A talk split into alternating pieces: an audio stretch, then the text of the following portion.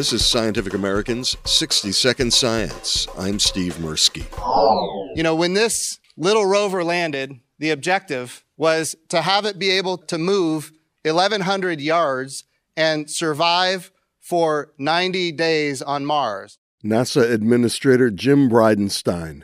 And instead, here we are 14 years later, after 28 miles of travel, and today we get to celebrate the end of this mission. Bridenstine spoke at a press conference at NASA's Jet Propulsion Laboratory today, February 13th, 2019.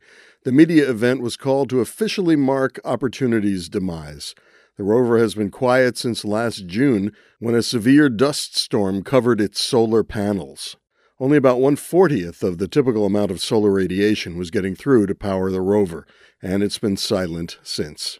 Uh, opportunity is very close to the equator, so there's lots of solar power. Cornell University astronomer Steven Squyres talking to Scientific American back in March 2006. He was the principal investigator for the science payload of the Mars Exploration Rover project, better known as the two rovers Spirit and Opportunity. They landed on Mars three weeks apart in January 2004.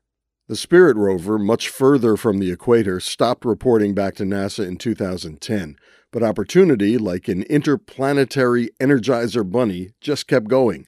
Along the way, it found ample evidence for the presence of water during Martian history. Back in 2006, Squyres offered this confident and we now know correct assessment. I think opportunity could last quite a long time. For Scientific American's 60 Second Science, I'm Steve Mirsky.